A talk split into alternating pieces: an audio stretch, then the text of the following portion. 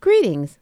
I am Dr. Sonya Whitaker, host of the podcast show entitled What's Really Going On? A spotlight for solutions to improving student achievement in America's public schools. And I'm so excited to share with you that this podcast is currently available via iTunes, SoundCloud, Google Play, and Spotify. You may also access this particular podcast and others by visiting with me at my website, which is sonyawhitaker.com, S O N Y A W H I T A K E R.com. And I am thrilled to share with you today that our guest is Mr. Ralph Martire. Thank you so much for being here. I'd like to start out by reading a little bit about Mr. Martire. In addition to Ralph Martire's role as executive director of the Center for Tax and Budget Accountability, also referred to as CTBA, he is also the Arthur Rubloff endowed, endowed professor of public policy at Roosevelt University. It is also important to know that he has had many accomplishments in his tenure in many different roles. During his time at CTBA, Ralph has helped obtain numerous legislative successes, including passage of the evidence based model of education funding in fiscal year 2018 for the state of Illinois, a state earned income tax credit, creation of a bipartisan legislative task force to integrate workforce and economic development policies, passage of the 2011 temporary tax increases, amongst many other successes as it relates to that.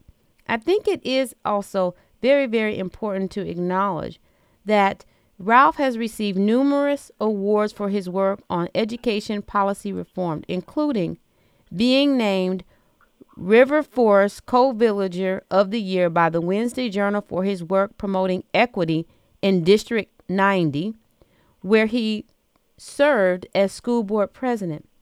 Most recently, he was elected to serve as a member of the high school district in the same particular area, Oak Park River Forest, Illinois, and that district is school district number 200. He has received again numerous awards, but the two that stands out the most amongst the many that he has received is one being received or receiving the honor of receiving the Hubbard Award, which is given to Illinois, by Illinois State University to individuals that greatly benefit public education.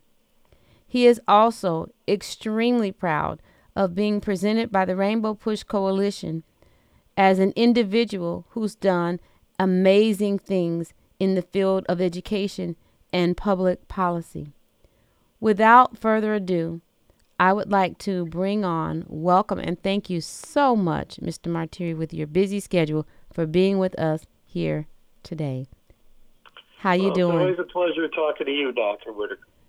Thank you. Mr. Martire, I know that I've shared a little bit about your background, but I think it's important to hear from you. Could you start out by sharing some information with our listening audience about your background from your perspective?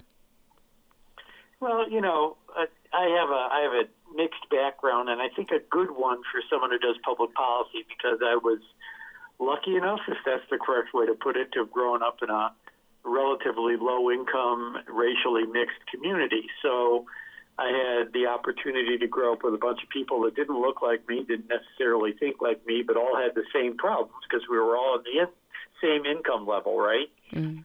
And and I think that that's that's helped inform my approach to developing public policy systems that really promote access to opportunity for everyone. Because I really believe in in the American dream and what it stands for, but if it stands for anything, it's that the circumstances of somebody's birth shouldn't limit the extent of what they can do with their life outcomes. And education, to bring us to where you and I both involve ourselves, Dr. Whitaker, education. Education is the great leveler for creating access to opportunity in a society that, let's just say right now, has significant income inequality and racial inequality up and down.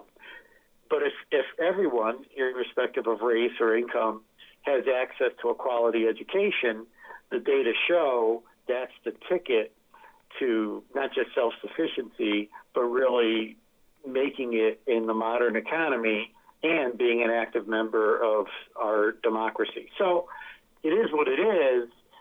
I think my background and the way I grew up made me interested in issues like equity and equality, et cetera. But when I got into working for the think tank and doing public policy, and I started studying these big policy systems like K 12 education, I saw that they were in fact flawed and not creating the sort of access to opportunity that we would all like. And so I worked on that. So that's sort of my background. Awesome. I want to share with you that this particular series, series one of this podcast show, is focused on equity. And what I have learned in conducting these interviews is that people have many different definitions that they used for the term equity. Can you please share what the term equity means to you? Yeah, I mean it's pretty simple, really, and it doesn't. It sure doesn't mean equal. I mean, an equitable educational system. Let's let's put it in context of an educational system. An equitable educational system is a system that provides every student the resources and opportunities that student needs based on her or his unique personality and demographics to succeed academically. So, an equitable system is one that doesn't have, for example, statistically meaningful predictors on potential academic outcomes based on income or race, mm-hmm. because the system should be able to ensure that those characteristics uh, involving a student's demography, how they're born, where they're born, their family, don't impact whether or not the student is going to be successful academically. Now, unfortunately, there really isn't an educational system in the U.S. today at the state or local level that's completely free of this. And, and that's why we need to be looking at our educational systems to ensure they are providing that sort of equitable opportunity to every student, irrespective of that student's circumstances. I, w- I would say further, why, why everyone should be concerned with this.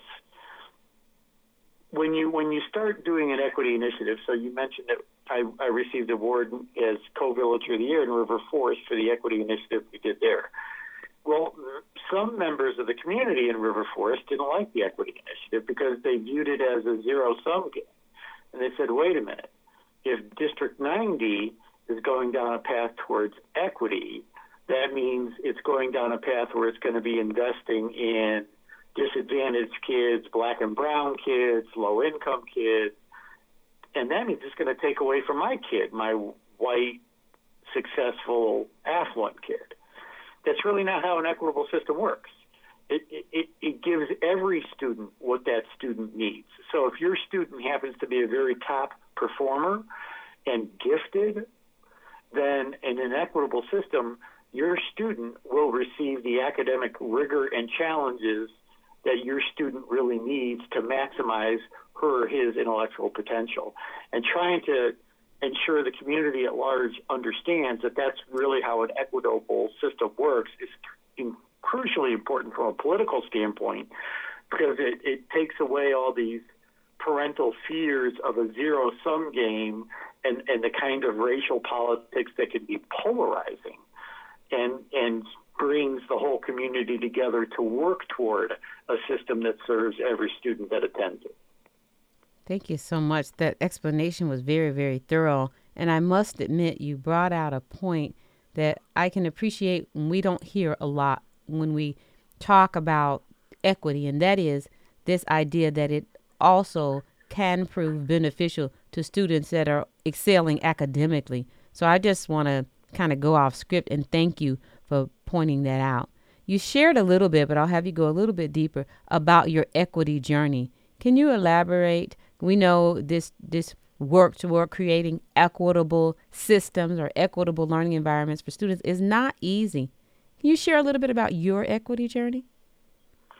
Okay, well, I, I would like to. So I talked enough about my my youth. I'm not really excited talking about that. I'd, I'd rather talk about sort of after I was in the policy field. So, you know, I had been working on education funding reform in the state of Illinois since I don't know fiscal year 2001 or two, when the Center for Tax and Budget Accountability first did a major study on on the correlations between educational finance and educational outcomes by race and by income, by ethnicity, et cetera. So, for a long time, I was trying to get the state of Illinois to do a better job. And because of that work, actually, President Obama appointed me to what was called the Equity and Excellence Commission. It was established by an act of Congress in 2011, and it was housed in the Civil Rights Division of the Federal Department of Education.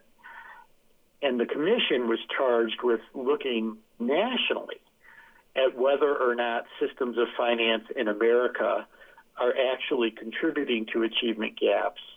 And if they are, how would you reform these systems of finance so that rather than contributing to achievement gaps or disadvantaging certain populations because of their income or their race or their ethnicity, how do you design a system of finance that actually promotes access to opportunity for everyone?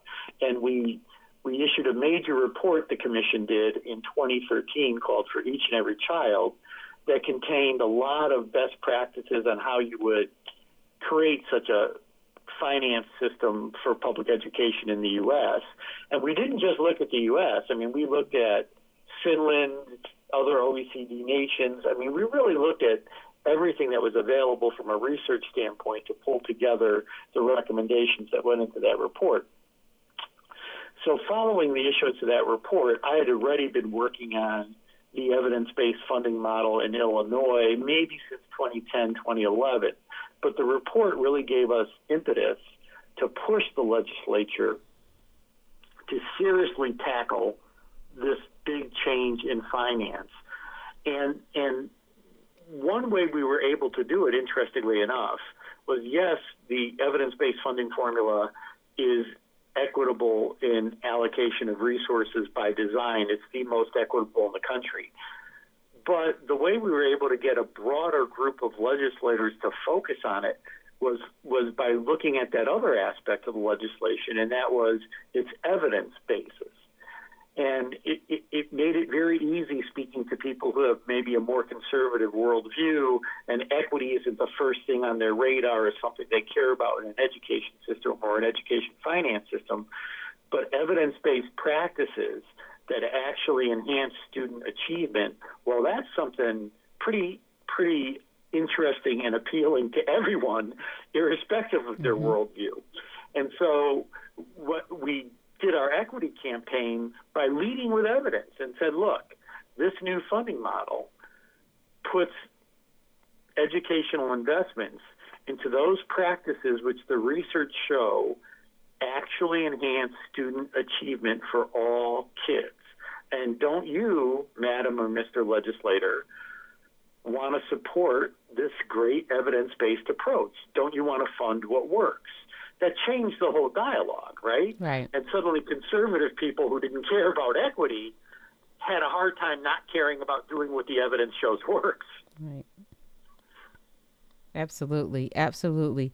What what do you believe to be the root causes of the problems associated with some students not having equitable access to the financial resources needed to experience success in school? Well, you know, Dr. Whitaker, there's a lot of reasons for these. You got to step a little outside of education to really understand. But let's take Illinois as a microcosm because that's we're such we're such an easy state because we we've we've been at the extremes. We before passage of the EBF, we actually had the least equitable school funding system in America, and now with the passage of it, we have the most. So we're a great before and after case. So if you look at historically housing policies exclusionary housing policies,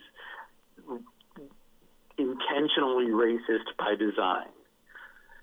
Over generations, what happened was African Americans, for the most part, were segregated into communities of low property wealth and prevented from moving into communities of even middle income, much less upper income families, right? I mean, mm-hmm. all the research, there's no contrary research to that. So this was really the housing policy and it was it was clearly racially discriminatory and it was going on in Illinois, of course, but throughout the country. Mm-hmm.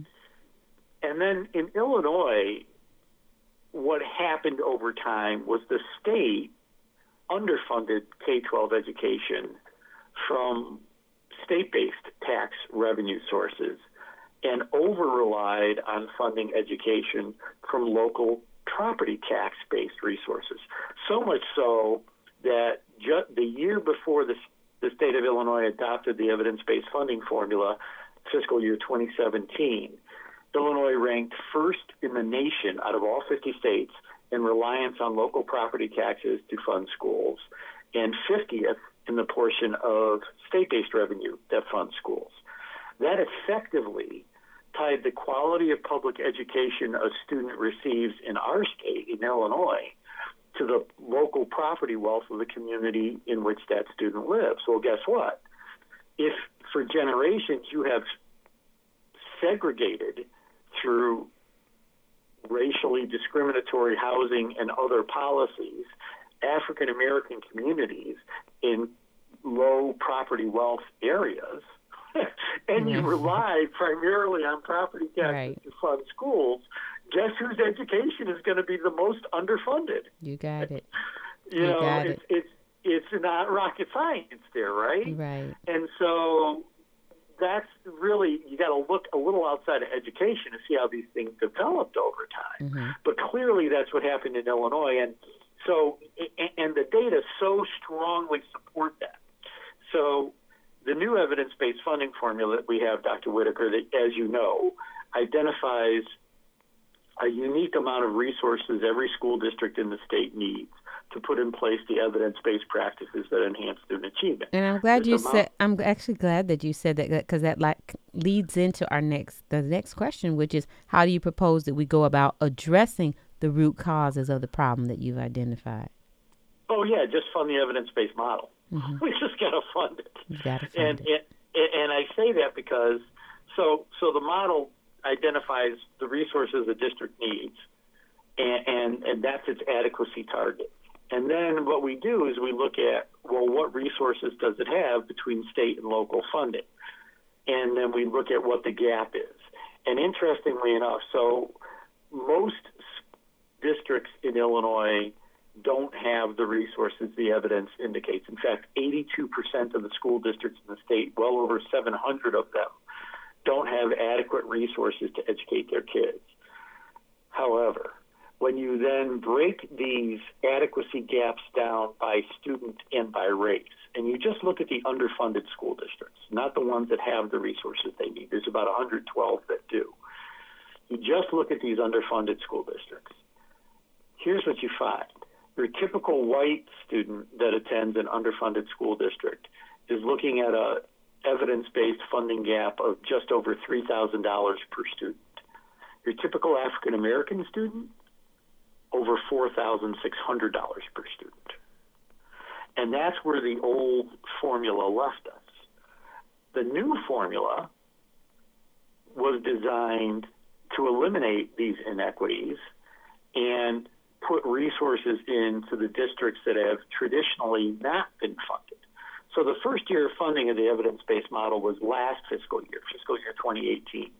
And we actually have the data for that. So $366 million over and above 2017 levels went into schools in 2018. That was the new funding for K 12 that went through the evidence based model.